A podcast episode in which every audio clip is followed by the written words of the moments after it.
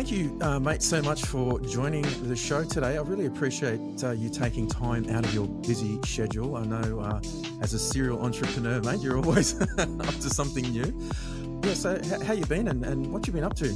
Oh, mate, yeah, thanks for having me, Nigel. Always, always happy to chat, as you know. Um, oh, you know, I, I think uh, at the moment it's just surviving this current cycle of capitalism, which is uh, not without its challenges. It's uh, definitely business has been on hard mode the, the last couple of years, but um, you know, certainly certainly a, great learning experience, that's for sure. Yeah, yeah. Uh, I mean, I, have been talking to businesses actually quite a bit on that point. It's, it's been interesting, and obviously with the news that's been coming out of um, Israel and the Middle East and things, and there's actually a lot of software companies over in that in that area. So I had quite a few podcasts lined up, and uh, they, they actually got cancelled because of what's going drafted, on. So, probably. yeah, yeah. probably. Actually, yeah. that's an interesting one. I never thought of that, but some of them were involved in, uh, you know, family members were mm-hmm. involved in what happened. And look, I mean, I don't like to get into politics, but we're all human mm. at the end of the day. Indeed, so, and, and and it affects business, right? Like, um, yeah. if you think of the last few years, I mean, there's been nothing ordinary about doing ordinary business. Um, Mm-hmm. You know, we had COVID. Um, I mean, you could, you could write dissertations on some of the challenges through business for that, particularly, oh, for sure. you know, um, the, the ups and downs that the e-commerce sector had. That's for sure. Um, mm. Then you've had, you know, the whole Ukraine situation. Now you've got this conflict in the Middle East, uh, mm. and then you've got such some unique macros. Um, so you've got inflation that's been high. You've had but weirdly, you've had unemployment that's been low and you know you've got obviously increasing interest rates. Uh, a, a, nice little surprise this week in Australia. It's like they think we're all distracted with the horse race. Like have another quarter. so they always tend to do it like that. Hold off, and then they wait for everyone to win some money. Maybe or yeah, maybe, maybe they're looking at uh, you know TAB takings and go, yep, that's too high. That, that you, we just need to slap you all on the wrist, guys. Data tells a story, doesn't it? What? Um, yeah.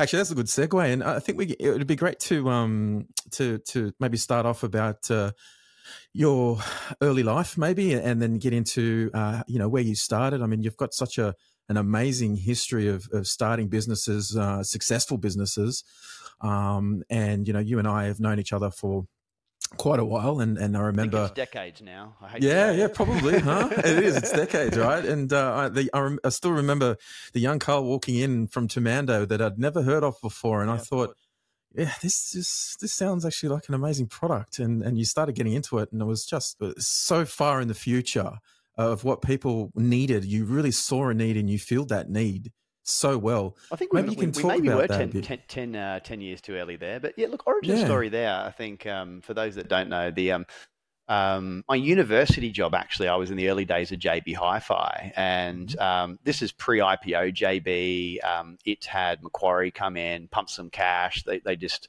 expanded their store count quite materially. And while doing a business degree, I, I got to watch, um, I guess, you know, for, for all, all intents and purposes, a, a venture-backed business expand all through sort of dot com one. And um, back when JB had a limited number of stores, people used to come in you know, I was I worked in the Brisbane City store, and people would come in from I don't know like Cairns and say, "Oh, this TV is so much cheaper here. How much to ship it?" And we had this mythical piece of paper on the wall out the back, and that was our rate card.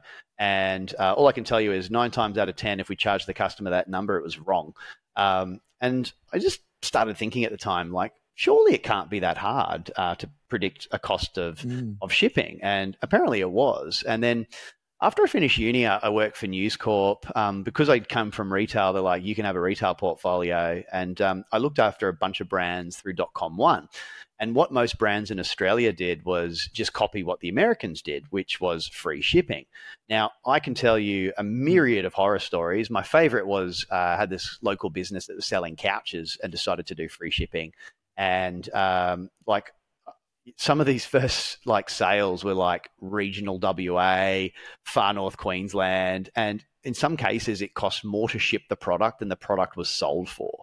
Right? You, you think of these remote areas, heavy goods. You, would know that from your Bing Lee days, no doubt. Like, uh, you know, a fridge in Sydney is very different to a fridge in pick a remote uh, postcode in the Northern Territory, right? Like, it's like here's a kidney. Um, and I, I started thinking about just the unit economics of this, saying this is a big problem, like um, particularly for a country like Australia, where you know you have different companies that specialize in different things. You've got retailers that um, you know, some some of them have it easy if you sell t-shirts, but you know, God forbid you're in electronics or something and you've got diversity, you've got everything from a toaster to a double door fridge, and you've got a lot of variables. And ultimately, if you bring it back to the customer experience and the and the customer journey, and this hasn't changed in 20 years. Like someone comes to a website, they're in the checkout, there's this moment of truth, and if you give them the facts to make a decision, that's your chance to convert them.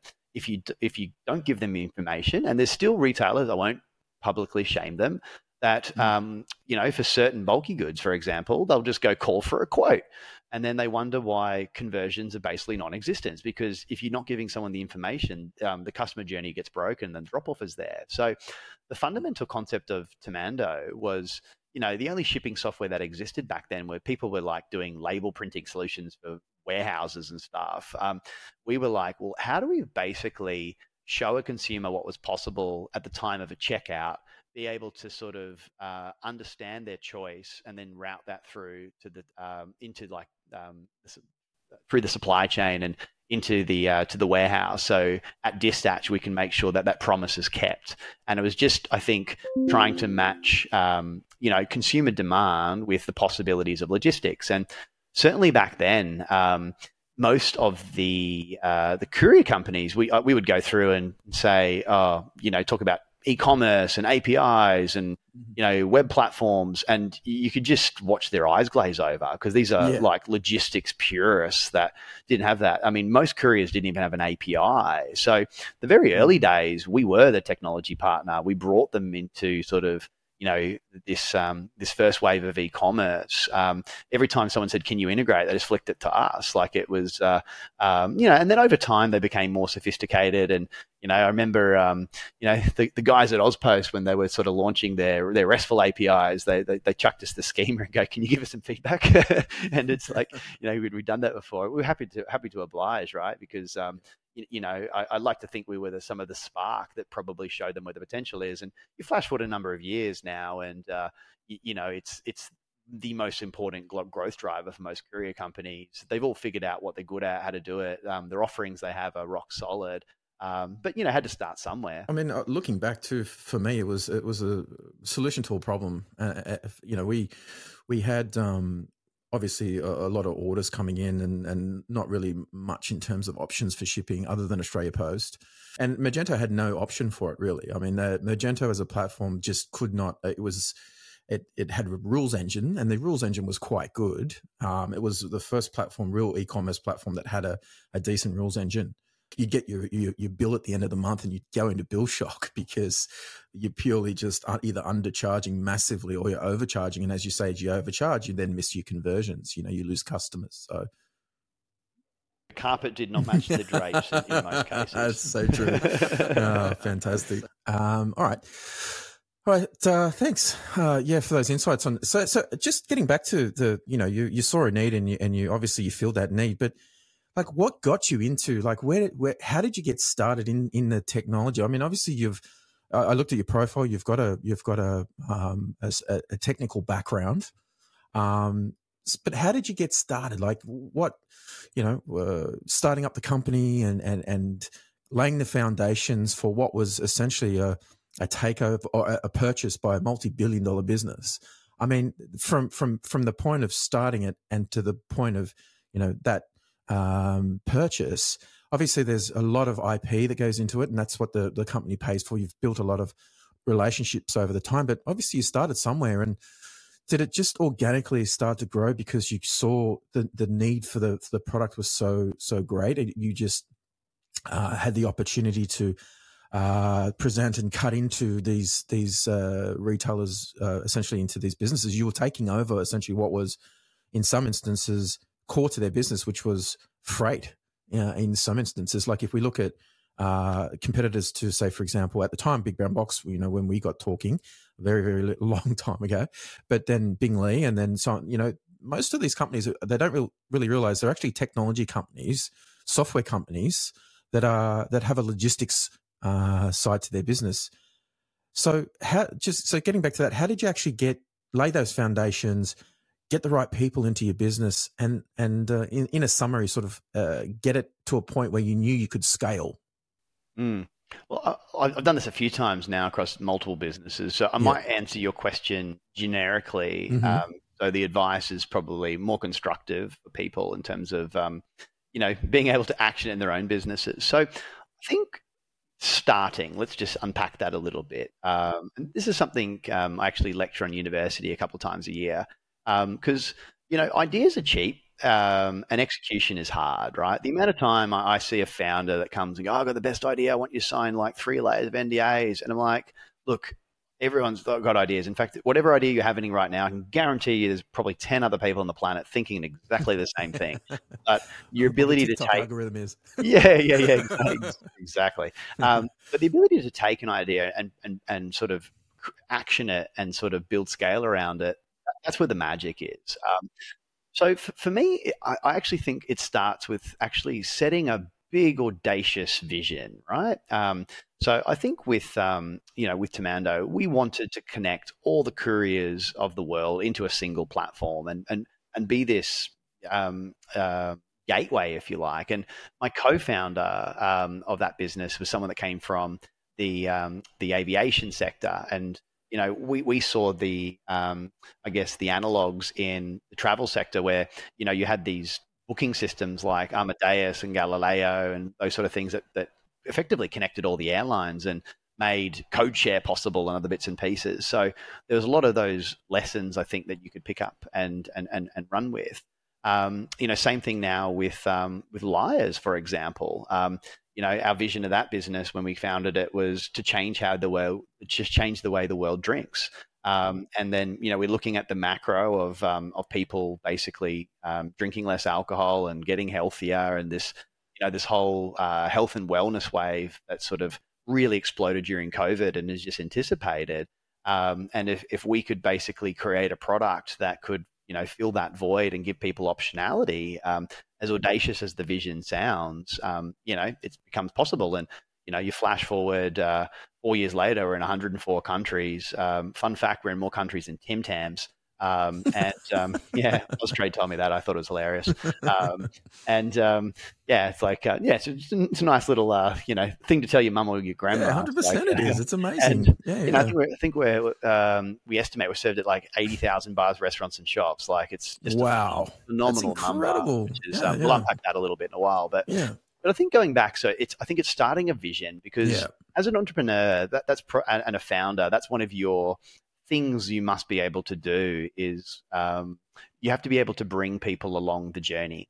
Because um, the fallacy of, of entrepreneurship is it like it's it's one person that does everything. It's it's the most team sport thing you can possibly think of. Like it may take a founder to start but it takes an absolute team to finish because in the early days, you will wear 10 hats and you'll be the, if you're a technical founder, you'll be the coder, you'll be the marketer, you'll be the CFO. Um, for me, I've always found it better to do with friends. Like um, you'll have a, if you can have a yin and a yang. So in Temando, I had a, a technical co-founder um, and an operational co-founder, um, and we you know we, we split the pie. Um, you know with um, um, with uh, Lyre's, for example, uh, you know, I, am the commercial founder, focused on the, raising of the money and uh, a lot of the business stuff. And then you know Mark is the, the, is the genius that put the liquids in the bottle. So you know the product. I guess in a in a consumer sense, he's the technical co-founder because he's doing physical yeah. product mm. versus like cutting code. And yep. Ono, um, you know, Rudy's a PhD or level org psych, right? So um, so you know he brings the subject matter expertise, and you know, I bring the the ability on how to scale something B two B. So I think wherever you can have that yin and yang, it definitely makes it more sustainable. It's much harder as a as a sole founder, I think, than versus doing at, at a you know potentially with a running mate. Um, I've also seen the the opposite of this, where you might have four or God forbid six found like that just never no. works. It implodes. And yeah. simply put, it's just um, gets too complicated. everyone's just built for different. Um, it's like an endurance race. Um, mm-hmm. the, the, analogy I, I mentioned at university about this is it's it's like you've gone decided to run a marathon and you haven't even gone for a run before or a jog. now counts to five k. Nothing. Yeah, exactly. Look, so and so you've got to yeah. convince I don't know 40, 50 people that. Mm. Running a marathon is a fantastic idea. Two and, minutes in, everyone's dying. yeah, well, basically, and then you go, oh, kicker guys, it's all mm. uphill. Mm. Um, and then look, some people are going to drop out the 5k mark. Some people are going to drop out the 10k mark. Some people are going to drop out at the you know the half mark. And you might out of that 50, you have a few people that make it to the end. But we're all just built for different levels and different stages. Um, and also, I'd say this is true of founders. Like, I'm someone that is brilliant at starting and give me the chaos. I thrive in it. You know, it gets to a point of maturity where we're, you know, managing single increasing, single digit increases on EBITDA. It's like, it's probably someone else's joy. Like, it's, it doesn't give me joy. Um, I, I, like creating something out of nothing because it's, um, it's a challenge, right? Um, so, so I think back to that, it's just the vision is important, right? Um, ultimately, then it's about okay, how do you start? I think it's about build, like just starting to dissect that vision into actionable parts.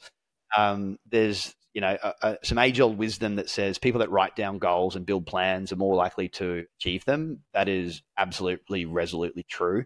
Because if you go, for example, I'll talk about raising capital, because that's one of the first things you might need to do. Where people fail, they go, oh, I, I need five million to start this venture. I'm going to go raise five million. Everyone will politely tell you to go away. But if you say, well, you're not going to need five million on day one. You might need, I don't know, a hundred grand to build a, to- pro- uh, a prototype. You might need, you know, a million in seed funding to get started. The easiest way to kind of make a big goal like that is to break it into chunks. So if I look at the first million I raised, um, say for Temando, it was like I did a first tranche that was 200 grand, which was like four checks of 50. Uh, and then there was another um, tranche that was 800K that I think was uh, four or five people coming in for like, you know, 200 each procs, right? And then before you know it, like you've raised a million dollars and then you've got some fuel in the tank, you can build your revenue up. Um, you know, in that case, we built the revenue up to a sort of a million recurring um, that's a just a magic number where VCs start to care because it's mm. like you've proven some product market fit, which is what people want to see. Yep. Um, and then you can go raise money. So we raised um, five mil in our Series A, which back then was a lot of money. Like the, I should say, like when we started Temando, there, there was no venture capital, there was no Blackbird, there was no Airtree, there was no like um, like industry. There was no startup meetups. Um, mm-hmm. God, LinkedIn was hardly even around. Um, so I can tell you a story uh, about. Um, I had no clue what I was doing. I literally got the BRW one day, mm-hmm. and I it was like the you know the Fast Fifty, I think it was, mm and um, just started ringing people because th- th- there was no LinkedIn. And I was literally just calling their switchboard and um, pretending I was returning their call and trying to get around their EA. I was like, oh, you know what my call's about. And I finally get him and I'm like, look, uh, you know, I got through your gatekeeper. Here's what I'm doing. I don't want money. I just want advice. And funnily enough, most people just appreciated the hustle. And I'd say 50% of people um, gave me time and 50% of people said, love to help. I'm just too busy like running mm. a real business. Um, but most actually were, were pretty uh, forthcoming with their time. And it's something which has echoed in me because I, I, can tell you some some experiences like um like Damien, who was the CEO of iSelect at the time, like he literally let me CFO to do my first financial model, um, and then later on invested. Um, you know, uh, the Greg Roebuck from carsales um, became one of my early investors, and you know, like was a, was full of wisdom about how to build and scale something. So mm. I can tell you right now, I wouldn't be here for today if it wasn't for some of those people paying their time forward. And that's something which has just echoed with me in terms of every venture I've done. I've just tried to find who's the smartest person in the room that I can go pick their brain on. And if they want to come on and invest, great. So Compono, which is my HR tech um, platform I founded, that's about, um, it's coming up on five years old.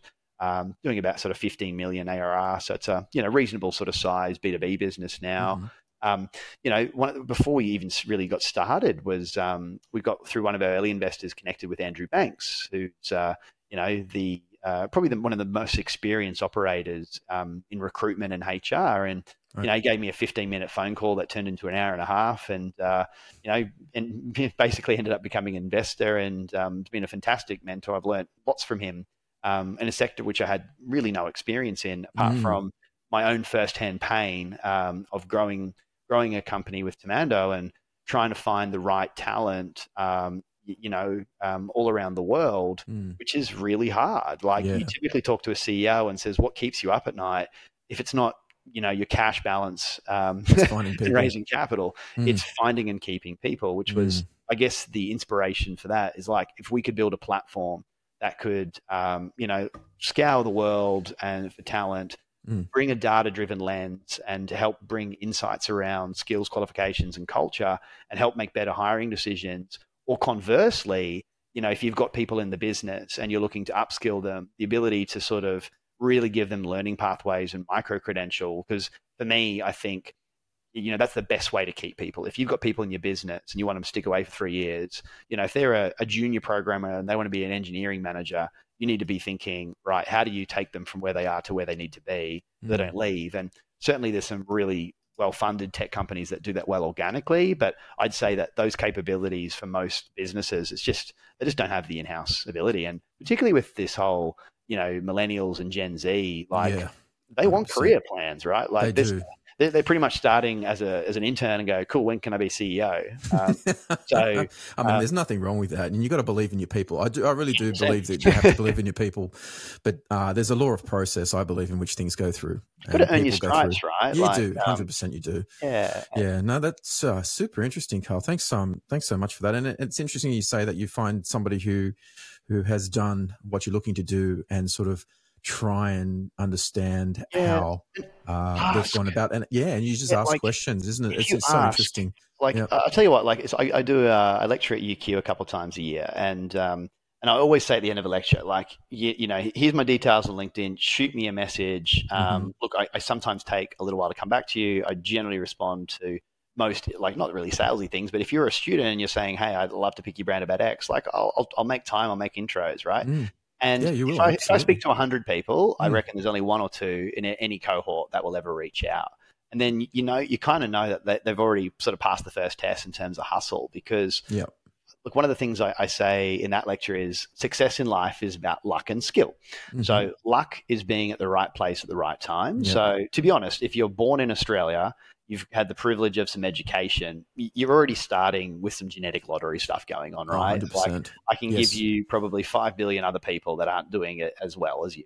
Mm, um, mm-hmm. But skill is knowing what to do when you get some luck. So this can be, for example, like you're on a plane, you sit next to someone, you know, do you throw some chat and, you know, see if some serendipity might be in your favor that day, you mm. know, or do you just keep watching your Netflix show? And I can tell you many a story where I've sat next to someone in a plane or at a bar and I go, So what do you do? And they go, X. And I'm like, is luck would have it. Like, yeah, for yep. example, I was at South by Southwest the other day and oh, yeah. having a chat with someone, yep. and it's, it's, like, "What do you do?" And they work for a uh, for a company, and it was like one of our prospects actually for Compono, and I was like, "Of course you do, because that's just the way the universe works." And you know, it's so true, isn't it? And, yeah, you know, I mean, people yeah. are so engrossed in their phones now today, Carl. Too. Yeah, I mean, they they just they sit on a train or a bus or a plane, and they they as you say they're looking at Netflix or they're looking at their phone, and they just don't bother to start conversations and I've done the same thing as you. I mean, I've started conversations on the plane and met some amazing people, interesting people, and, and it might not benefit you in business all the time. Might be a cool just, story. It's just a yeah, cool chat about about something or. Um, you know, and, and you learn it's all about life experiences. And I think you don't get it all from social, that's for sure. No. You've really got to, there's yeah. nothing that replaces humans. No, 100%. Um, yeah, I think Bill Gates says, he, he always says to anybody who sort of comes to him for, for ideas of a startup, he says, well, who's doing it? Who's doing it well? And uh, you know, um, let's learn from them and see how we can do it, potentially do it better. You know.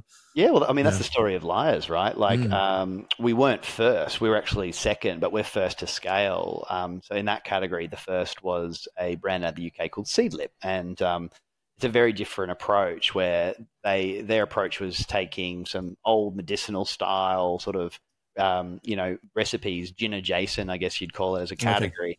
Okay. Mm. Um, but you know did quite well in the early days and we didn't even really know they existed because it didn't make it way down to Australia. Um, but our thought was more thinking of, I was looking, coming from a digital background, one of the first things I did, I, I was living in San Francisco, I moved back to Australia.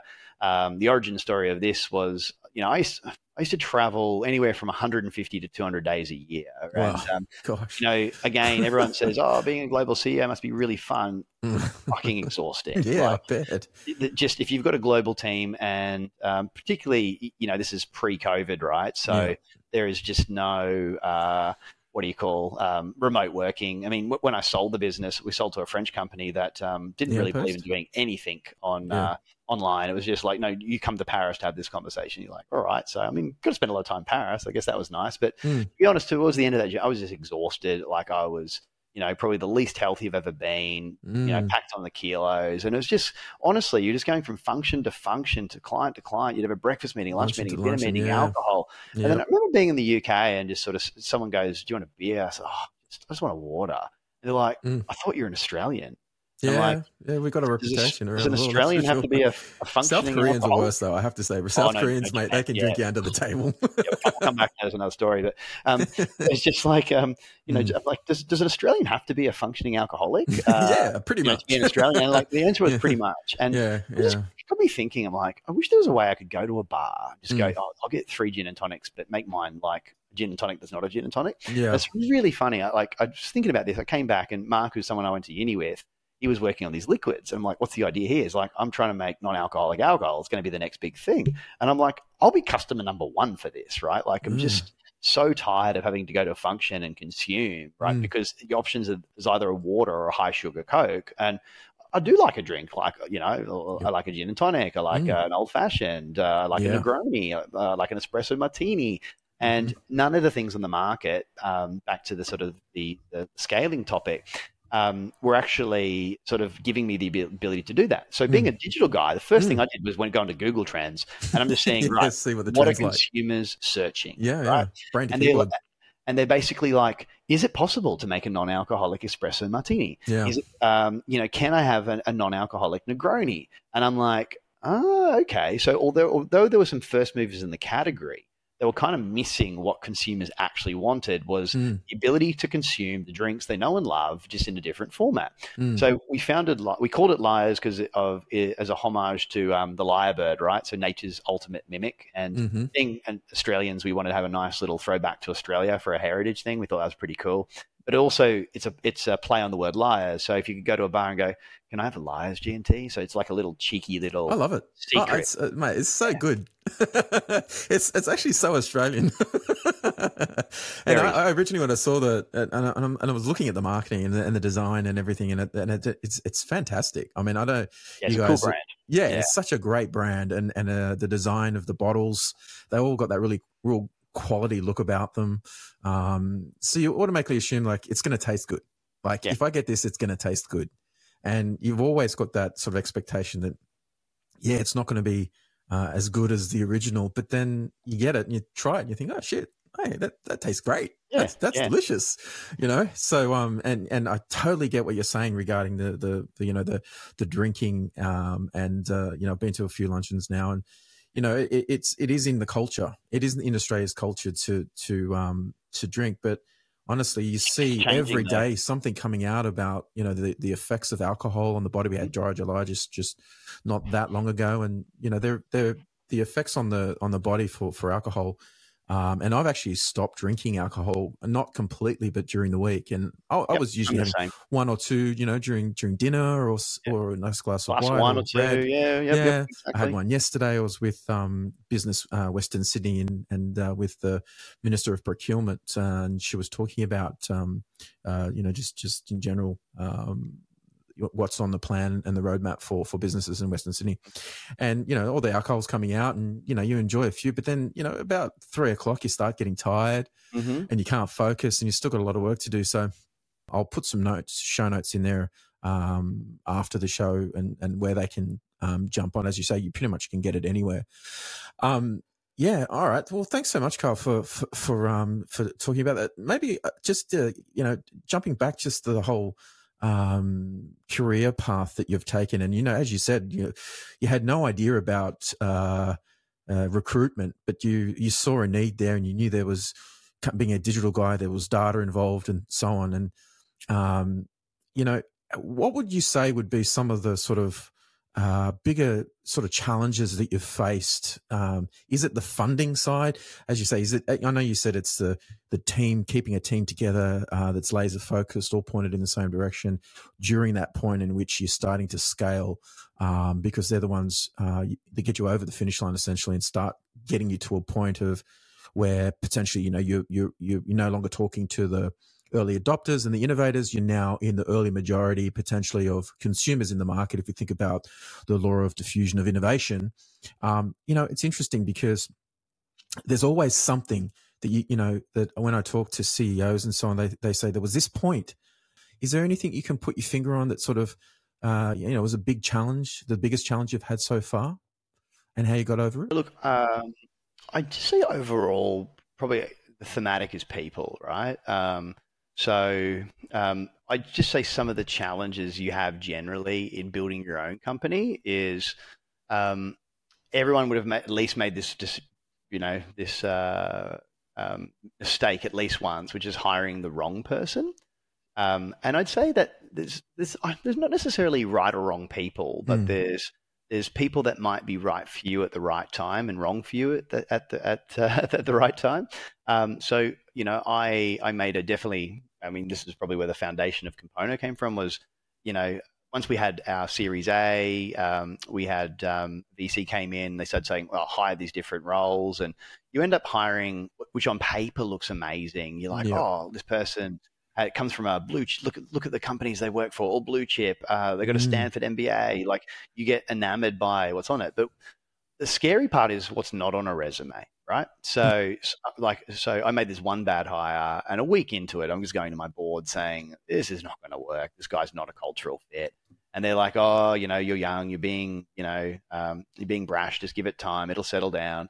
you know, three months later, like, can you please fire this person, right? And it, again, it, yeah. it, was just someone that had come from a large company that their view of executing. We were a fifty-person team then was just to hire lots of people. And again, if you come from a big, well-resourced multinational where there's a limited budget for these things, I mean, that's how you execute. But it's not in a lean startup where mm. you've got to be the player coach, right? You, have yes. got to be able to get your hands dirty and but still kick the ball, right? Um, yeah. So that's a very different thing. And then mm. when I went over to San Francisco, I had the complete polar opposite of this, where you know I, I, I was the vanguard, right? Um, I said I'll go over and do it myself because mm. you know back to the one person army type of scenario. Yep. But the the challenge um, in a market like there at the time, again, this is pre-COVID, where it was a, still a very shiny diamond versus you know what's happened a little bit um, post-COVID, but um, you know, you, are going head to head with the Googles and the Facebooks yes. and and the uh-huh. Apples, and mm. they've got unlimited budget, oh, right? Oh, and huge. I, I, can tell hmm. you some stories in terms of some of these interviews. I remember this one guy comes in and he goes, "What's on the menu each week?"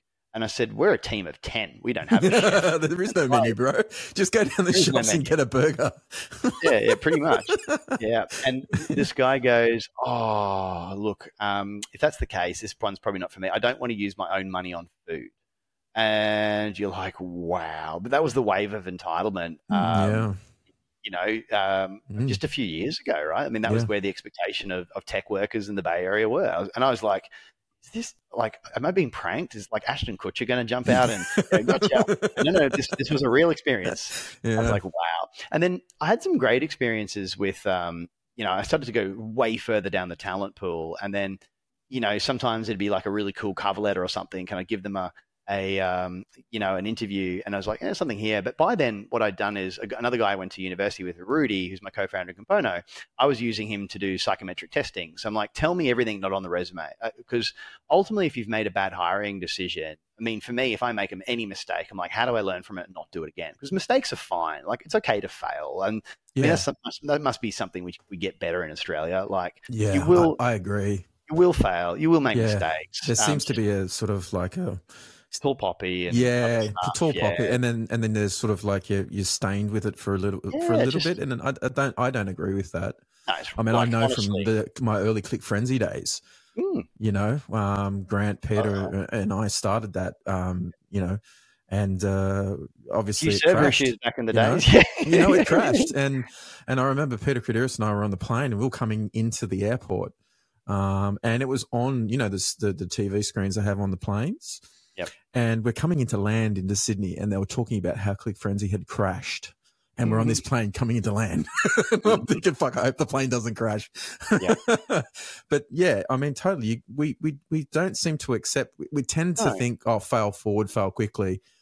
But I think from a from a C level down, they want to try and accept it, but they don't truly actually accept yeah, it. hundred percent. So, so, uh, so, so, I think just to, to capstone this one, um, so I ended up, you know, so tapping Rudy and saying, all right, like, how can um, you know, I basically just not make a bad hiring decision again. So started to do the, use psychometrics, um, just bring a, a, bit more data into the process. And look, I had some um, some people I hire, which on if you looked at the resume, they would be the wrong person. I had this one guy, he was like, you know, medically discharged from the Coast Guard, just wanted to get a, a start working for a tech company. And then like, but all the psychometrics was basically like, look, um, high emotional intelligence, high abstract reasoning, basically every every marker that says can turn this person into a sales superstar. So then two years later, he's my number one sales guy. And then when I was coming back to Australia, Nick was bringing Afterpay out, and I made an yeah. intro for Nick, and he was like, "Are you sure, Carl?" I'm like, "Yeah, just give him some options or something, because if it vests, you know, like he's really hungry." And he did. He became a top performer at Afterpay. So, mm. um, so ultimately. Um, you know, that's something to, to think about in terms of who you hire can make or break the business, quite literally. I mean, mm. I can tell you stories where people have hired the wrong person, it's literally killed the business. So yeah think just being able to bring the met, um, a data driven approach in to mm-hmm. who's coming through the funnel.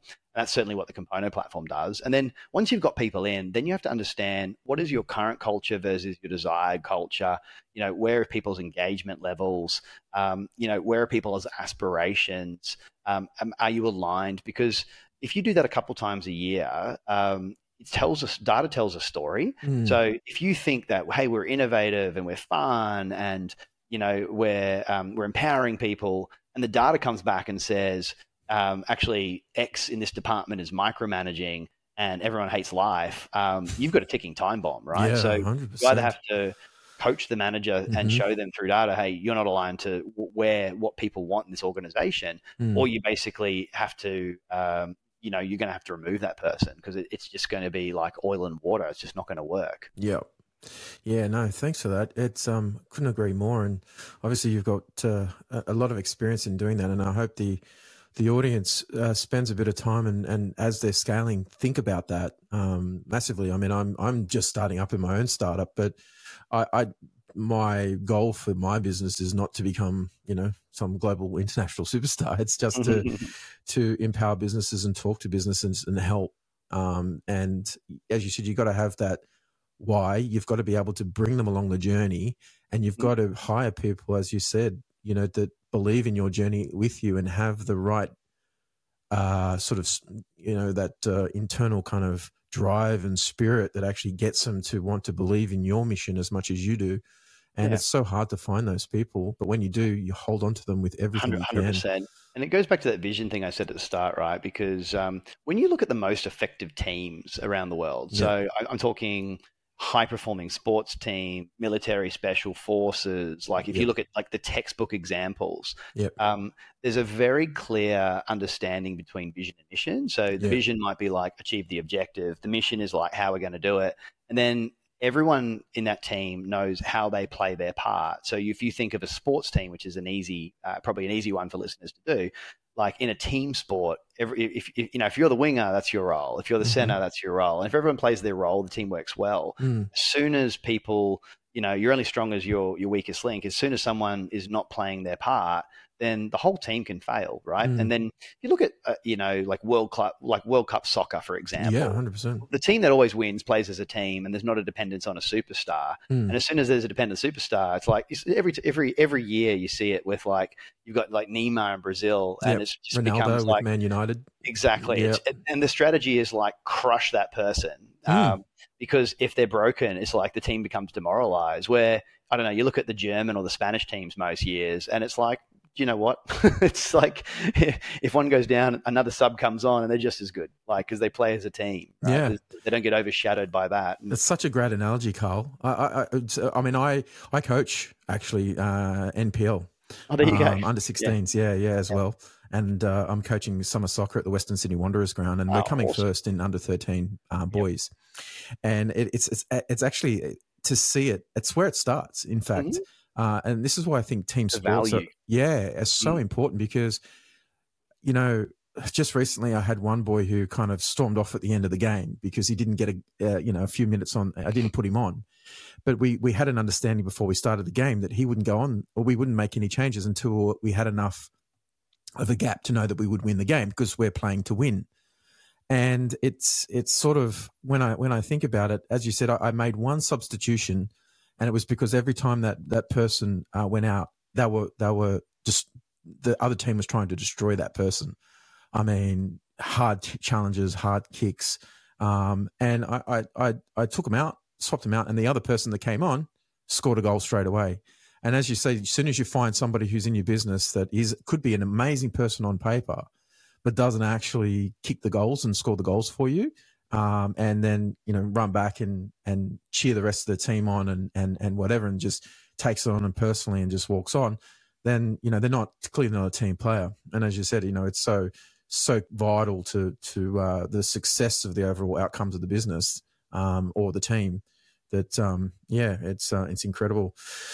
Awesome, mate. Oh, thanks so much for that. Uh, I think um, I don't know. We, we could probably uh, move on a little bit. Maybe we could get into actually. Um, uh, you know, we've, we've spoken a bit about the success factors. You know, we've spoken a bit about your having that entrepreneurial spirit. As you say, you've got an idea, you see a need, you feel a need, and I think um, moving on from that, um, we know sort of what the key sort of successful factors in a business is for the for the audience listening. You know, you've got to got to be able to scale. You've got to be able to find the right people. You've got to be able to track the right talent mm-hmm. um, who believe in your vision.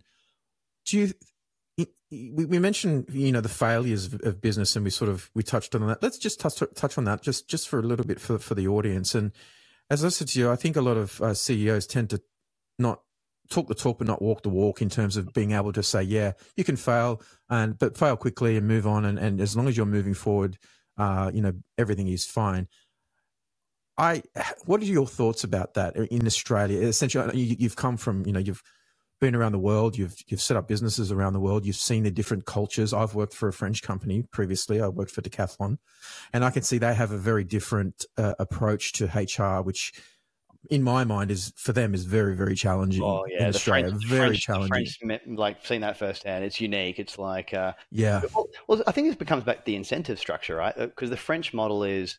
is they have very high tax, um, and it's all, but they have an amazing retirement plan because you're getting like 80% of your final salary for your rest of your life and it's uncapped, right? So you have wealth tax and all sorts of sort of things that really punish you um, if you're an entrepreneur or you're making money through um, accumulating capital. Um, so there, it's like, you know, get a good company, stay there for 20 years, um, wait for your boss to retire, take their job, um, and then make sure your final pay is, is awesome, and then retire as soon. And you know that's why so if true. they talk about raising the, so, pension age, you're absolutely spot on, bro. yeah, I mean, look, last year they were talking about raising the pension age from mm. 65 to 67 or whatever it was. Yeah, riots. And it was riots. I mean, we're talking like Molotov cocktail style riots. Yeah, like no, yeah. you know, because again, it's it's like the whole thing is work. Yeah, you know, uh, do okay, and then just enjoy your retirement, and then yeah. you retire the day you can, and you're getting a nice nice paycheck. I mean, you look at what the pension is in Australia. I mean, oh, um, you know, can't pay your electricity bill. You can't pay like pretty much. Yeah. Um, I mean, most mm. people need supplement. Um, you, you, know, income, income. from, from their yeah. kids, right? Because otherwise they can't make ends meet because of cost of living. Mm. And then, you know, our generation, I mean, do you think the average person actually has enough in super? I think you talk about a mortgage cliff. I think we're going to have a super cliff because yeah. I don't think there's like what what happens if you don't retire with enough super, right? Mm. Like I, I think that's a um, that's something which the next generation is really going to come into it. So that'll be a one to watch with our aging, um, you know, uh, you know, population, right? Um, mm. So I think um, you know, going going back to your, your, your question, I mean, there's a few things you touched on there. I mean, you know, one it's probably failure, um, and then I guess how to sort of avoid it. I'd probably say like one of my biggest failures in my first startup was like just you know, really not doing good work life balance. Um, mm. Like it's, I think your first startup, you've got a, you've got something to prove. You work yourself to the bone. You forego health. Um, you know, Randy Zuckerberg, um, Mark Zuckerberg, just has this, you know, this very famous quote where it's like, um, you know, work, family, friends, uh, you know, sleep, uh, exercise. Pick three because that's all you're going to have time for. Yeah, and yeah. she's 100 percent right. Oh, and, she is Yeah. I think that there's a, um, you know, it's it, it, becomes easy to to um, sort of like forego exercise and our health. Um, I think as you start to meet um, really accomplished entrepreneurs or people that have been been through that gauntlet the first time, um, it's probably the one thing you shouldn't because you know your mind is only as good as your body, um, and if if you don't get some sort of work life balance, um, you you will burn out, right? And burnout mm. is becoming a very real thing. Mental health is becoming increasingly uh, uh, something that we just need to talk about because I mean, suicide rates are too high uh, particularly you know in entrepreneurship because mm. I mean it's crushing for a lot of people at the moment. Um, and that goes back to thinking, you know, I failed. There is no other option. I mean, you know, there's there's a myriad of cool stories we can talk about where people have failed. I mean, one of the ones I like to talk about is like Michael Fox with Shoes of Prey. I mean, unfortunately, that oh, didn't yeah, Shoes of Prey. Yeah. Like he's doing, he's you know, he's round, round the roundabout again with Fable, doing, um, mm. you know, in an adjacent category to what I'm doing with Lyre's, with um, mm with um, you know plant based meat and doing really well. So hmm. sometimes reinvent yourself, you know, basically. Yeah, hundred mm. percent. And mm. I, I, get it because you know when you do start a business, it is your whole identity, and whether whether it whether it um, you know uh, whether you get an exit away or you know um, or w- whether it fails, it almost doesn't matter. But it, it's just about I think just thinking about yourself and how to be the best version of yourself, and just carving out enough time to do that. And you know, if that means prioritizing family for you to do that, if it's exercise. Mm. Um, for me, it's like um, the first time I, I probably stopped because I probably traveled at least 100 days a year for my whole career. And I got to COVID and basically there was just zero travel. And um, yeah. I was like, what am I going to do with all this extra time? And particularly when it was like Zoom call after Zoom call, I was just going mm. crazy. Oh. I'm, I'm, an extrovert, right? So, yeah, you want to um, be with people. Yeah, so I just mm. started exercising, and then it's just like pretty much wake up, train, or like do some calls, train. Mm. Sometimes it was just other things, and and then before you know it, was going to physio, and it was uh, it was like it's like okay, so how much are you running? I'm like I, I did like 30k last week. Like how much you normally run? I'm like zero, and like you can't just do that. It's like maybe take up biking. I'm like okay, and so started mm. cycling back to the physios. Next is ITB, glute med, and they're like, okay, what are you doing? I'm running, I'm cycling. I'm like, all right, well, put some cross training in. And then it's like, oh, I can do. I'm, I'm, not a bad swimmer. Maybe I'll do a triathlon. And it's just it just starts snowballing. and, and you feel gets, good. I mean, yeah. you feel good, right? I mean, it, it's a, it's a whole EDSO thing, right? Endorphins and dopamine yep. and serotonin, and oxytocin. And, you get everything, really. Well, it's something in, in, in, like all my companies now are remote first, right? And mm. um, you know, it was over in, in, during COVID. I was getting everyone on Strava, and we were like competing, and but also like it's it's just um, I think last year I was in the, the top one percent of people on Strava in terms of being active, which if you knew me in my early days it was like the opposite of that. But yeah. you know, it's just I literally look up, wake up every day, look at the weather, and go, cool. Like I'm doing my morning calls with the US, and then I might jump on the bike, and then I might do some you know um, few more calls, and mm. oh, it's gonna be windy afternoon. I might go for a kite surf, and then I'm doing calls in, in Europe, and you actually start to think about the concept of output over yes. hours. Yes. Right? Because so many there's so much research that says people go into an office environment nine to five and they probably produce three to four hours of productive work in an so eight true. hour day because they're going for coffee, they're having yep. chats. So just because someone's in the office doesn't mean more, they're more productive. Now, yeah. I personally think the future of work, like offices uh, have a really important nexus to bring people together when you're doing strategy planning. I think we're going to go to the world of on sites versus off sites, right? If we're mm. doing remote first. But to be honest, um, I, I, think if you're mid career, you know what you're doing, you know how to execute, you can do that from anywhere. Like, yeah, yeah, that's um, so true. you know what your job is. But mm. I think the, the trade off, if you like, is young people that haven't had that mentorship, the water cooler moments, you don't yes. get that unless you have an office. So yeah, that's right. I look at Lyre's, for example, what's worked really well is we've hired everyone mid career. They've had 10 years doing their job somewhere else. They know what to do. So, mm. you know, you give them really understandable KPIs and people go execute.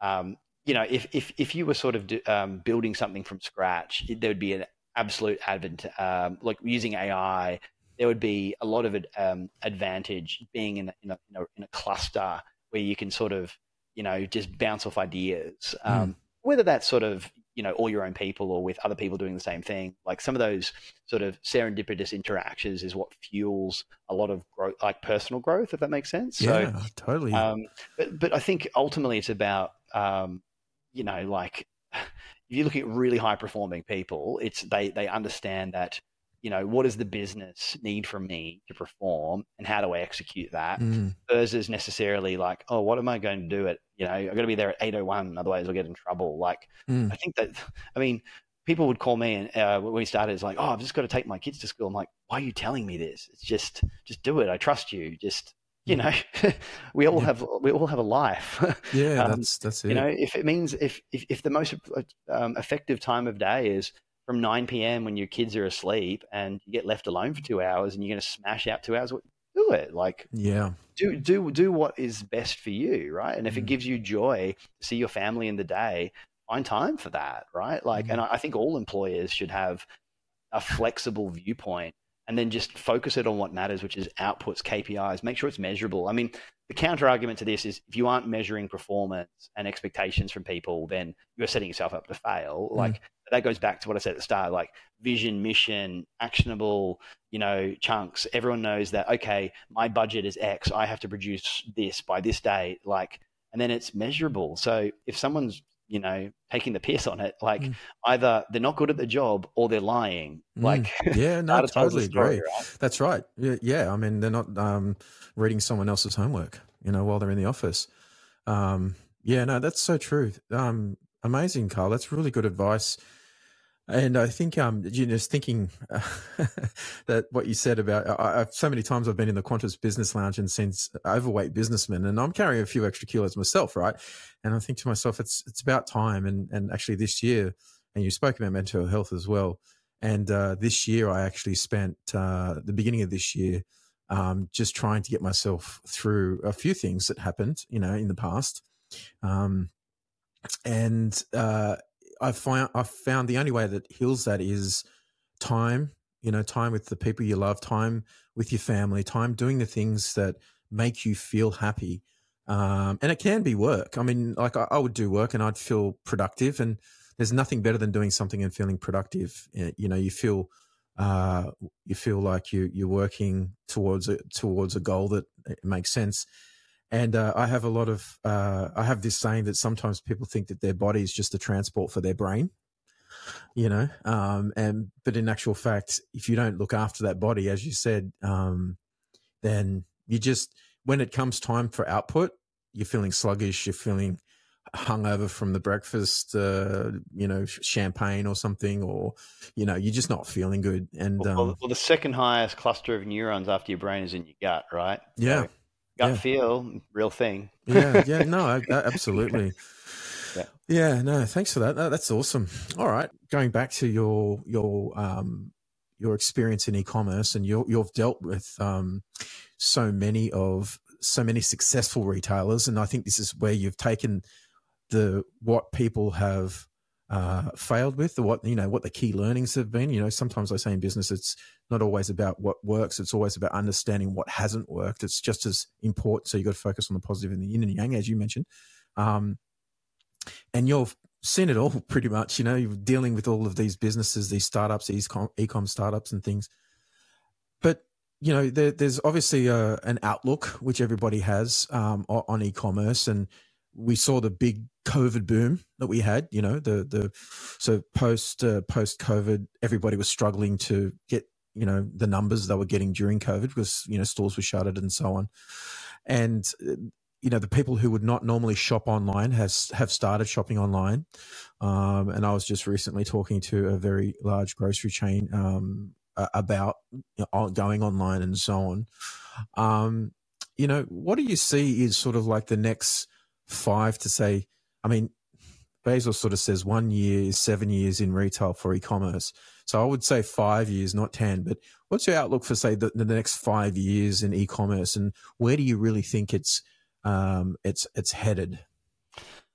Oh, look, I think it'd be remiss of me if I didn't mention all the cool stuff that's coming with generative AI. I mean, mm. that's super interesting. Um, look, I would say AI has the ability to give superpowers to e-commerce in terms of it can probably write um, content better than you.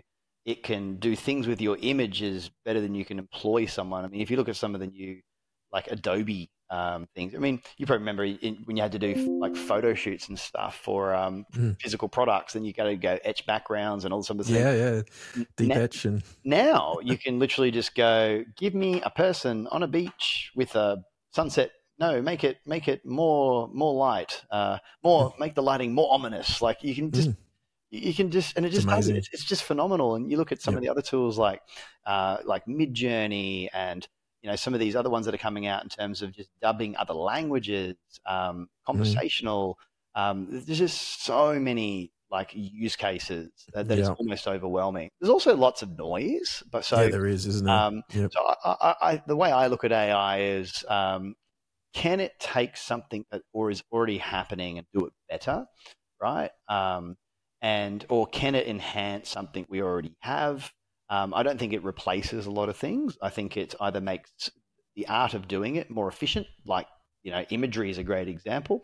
Um, it might alleviate some of the, the costs, say, like I mean, some of the stuff coming into chatbots and conversational intelligence is super cool. Um, mm-hmm. And then mm-hmm. I think um, you look at some of the uh, the actionable sort of use cases in terms of using it to better understand, like you know, things like meta tags and SEO, because it's constant. I mean, often that's done quite static, and if you can start to do that quite dynamic, understanding how trends change every month, right, and just constantly um, yeah, do that. Absolutely. But, so I'd say that that's probably the the first macro trend. I think the second is you know we're in the uh, the time of of of social influences. Your marketing mix, um, if you are thinking about it in a traditional sense, is probably wrong, right? Mm. Um, there is nothing that is more cost effective than digital. And I think the second wave of that is as I think about consumer, having some, I'm having more and more experience in, in consumer now. It's like honestly, like I could I could create a, a factory that pumps out products, and it's just like literally take a cool product, uh, put some cash in it, find an influencer, um, and then use that to you know drive demand to the zenith right? Now mm. so if you're doing your own products like um, the role of celebrities and um, and uh, and influencers what they can do from a bang for buck perspective mm. Um, i mean there's some, some amazing examples you can see over the last couple of years. Um, i don't know if you've seen the feastables chocolates with mr beast. Yeah I mean, that is a nominal size business now, right? Mm, yeah. um, but you know, you, you, you, take someone that um, that knows how to do product with someone that has a captive audience on YouTube. Um, mm. you, one plus one equals like 200 in, that example. Um, yeah. So, yeah. Not, not to spoil for some prizes, we'll have a, a, big announcement on the Liar side around this uh, next week. So, you know, uh, you know, watch this space. Um, but I mean, certainly that's I, you know, it's something I've been experimenting with a bit over the last 12 months. And um, I think it, it, really uh, gives you a way as a brand. Um, so this is more relevant for those that are building their own products, building brands. And I'd say, you know, anything I'm doing with a, as a, at a product level or a brand level now, you just got to think about how can you use people of prominence. Um, I don't want to say celebrities or influencers. It's more people that have reach an um, audience. Yep. So I'd say people of prominence to build awareness mm-hmm. um, and advocacy for your brand, right? Because that's ultimately what you want them to drive. Because mm. there's also bad examples of this where someone endorses something and it just it's just not authentic. But you know, to bring someone into the tent as like a co-entrepreneur. So some great examples out there. I mean, one that I think is relevant is like On Running. I don't know if you know the brand On. Uh, it's like running shoes. Um, they ha- so they've done a like um, such an amazing job as a as a retailer, and um, definitely check out their site and how they do their storytelling because they have all these sponsored athletes, and it's every athlete telling this story. And for some sponsored athletes, it's like they're giving them a pair of shoes, right? Like it's it's not yeah. like they're you know they're giving them cash. Others they're definitely going to have more robust commercials and paid yeah. posts and stuff like that. But then the other end of the scale, they got Roger Federer. So this is a Swiss brand. Um, by the way, if you don't run with on shoes, um, give them a go, and um, your knees will thank you. It's um, you know, the the yeah. science backs it up as well. It's like yeah, yeah it's like this. It's like if you're running on road, it's like the same as um, running on a treadmill in terms of softening impact on your knee. So your okay. like there's a lot of science that backs it up. That's why they've been so popular. But um, to go back to the celebrity thing, they had Roger Federer come in as an investor and a, and a, co-creator, and then he's like, "Let's make awesome tennis shoes." So you actually have someone that backed it because he he was Swiss, they were Swiss, and then actually then pushed them into a new category. Um, this is a public company, it's listed over in the US, but you know, it's been a really cool brand to watch because this is mm. someone that, uh, and hopefully this is relevant to listeners. I mean, if you think about it, you've got Nike, you've got Asics, you've got some dominant Reebok, you've got all these oh, the big brands, huge, yeah, billion dollar companies, mm. and then mm. you've got this this strappy little startup, you know, called On that started from pretty much nothing in Switzerland, got a bit of, got a bit of venture, built a digital first strategy, you know, built some relationships with athletes. The athletes authentically said, "I've switched to this brand and it's great."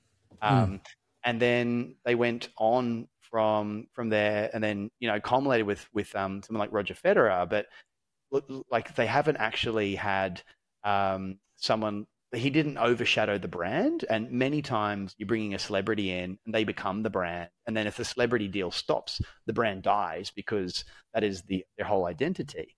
And I just think they they they executed this in such a. And if you click on the Roger, for example, there, like uh, you know, such a nice site see, Yeah, like his shoes, it, it's really well done. They're constantly refining it with colors and technology, and they're backing it up with science. Like it's it's a really really good example because you would think this is a David v Goliath. Like, how could a brand build billions of dollars of scale versus an incumbent that is entrenched? And the answer was basically cool product, great brand, using celebrities and uh, people of prominence to um, to endorse the product and educate and make it authentic. That creates viral word, word of mouth, mm. and then you know they um, then sort of went up up as they got more scale, and then the economics with someone like a Federer would make sense. And um, all the all the, the whole time they built this whole brand D2C, right? So it's only now since they become a, a big billion dollar sort of public company do you start to find these shoes in like athlete's foot and that it was pretty much 100% d2c up until was few years back so I, I, noticed so a lot of people started wearing really them like cool example. yeah like uh, with uh, with um coming from uh, where i came from um you know the a lot of i would see a lot of people coming in who were in the um, running space um, into into the store and i saw the logo is actually really quite unique um, and and the the and at the base of the shoe is so unique that they stand out. And that's the other thing too, isn't it? Sort of self perpetuating. Yeah. Um, yeah. This is look. Um, you know, I'll just, I, have, I have no, like I don't have any fiduciary interest in this company, but um, absolute absolute fanboy. Um, and yeah. then we, have certainly taken um, a lot of um, inspiration from that. That's one of the best consumer uh, exam like examples of a digital first that's gone global, um, really owned the US as well. And look, if I speak to any professional athlete that's not sponsored by another brand, um, they're pretty much wearing on. like it's it's um, yeah. It's, it's that noticeable. Yeah, well, I noticed that, that you guys actually um, partnered with uh, Weight Watchers. Yeah, well, we do. So with, when I say people of prominence, so yeah, yeah we, we, we, we, we find different um, um, partners um, to hit different um, demographics and uh, create awareness. Like Weight Watchers is a great um, example yeah. because one of the things Huge. about Lyre's is we're we're really low calorie, right? Um, mm. We're not no calorie, but we're ultra low calorie in most cases. So just doing something simple like swapping your daily alcoholic drink or a Lyre's. Uh, so I'll give you an example. Like uh, a traditional Negroni might have 300 calories. You can make a no groni, so make it with Lyre's, and yeah. you're sub 100, right? So wow, it may not sound difference. like much, but if you're particularly, that's why the Weight Watchers um, example is quite in because if you don't understand calories and um, whatnot, just to make it into points, right? Like mm. being able to sort of educate consumers and say, hey, if you are looking to cut out, I mean, probably the biggest thing if you ever want to lose weight is just cut out the booze because it's empty yes. calories. Yes, so, well, I did that. I lost six you know, kilos um, in two weeks. Yep, it's that simple. Although I was, I was, was yeah. definitely over my my weight limit, but yeah, you're so right, and and and and it's hard. It is so hard. You want to replace it with something. Humans have that uh, connection, like there's an association with things they do during the day they sit down, they have dinner, they have a glass of wine. Um, I think we might wrap it up there, mate. And uh, look, I really, really appreciate your time uh, coming on the show. Hopefully, you can uh, you can come back on the show uh, next year when we um, we've, we've got quite a few uh, guests coming on next year, but I, am looking to to do uh, continue to, to do the podcast uh, every every week. Now, I, I for every guest, I like to give them uh, some merch, and, and I know you used to have some amazing merch at Temando, and I remember Fran used to uh, give me some really cool stuff. Um, but I've got these uh, new shirts very cool. you can see that there. All right, I'm going to send you one of these shirts. Now you nice. you can only get them from being a guest on the show. this particular design. So um, now it comes in white and uh, black. So you tell me what size you are and what color. And I've also got one of these amazing mugs. All right, so I'll give you one of these as well. And uh, look, Matt, again, I appreciate your time so much, and I really hope, uh, and I know the audience will will um, thoroughly enjoy hearing your your journey about your journey, and I'd love to have you back on the show again yeah, uh, in the future. Mate. Thank you so much for your time. No worries. Thanks, Cheers, mate.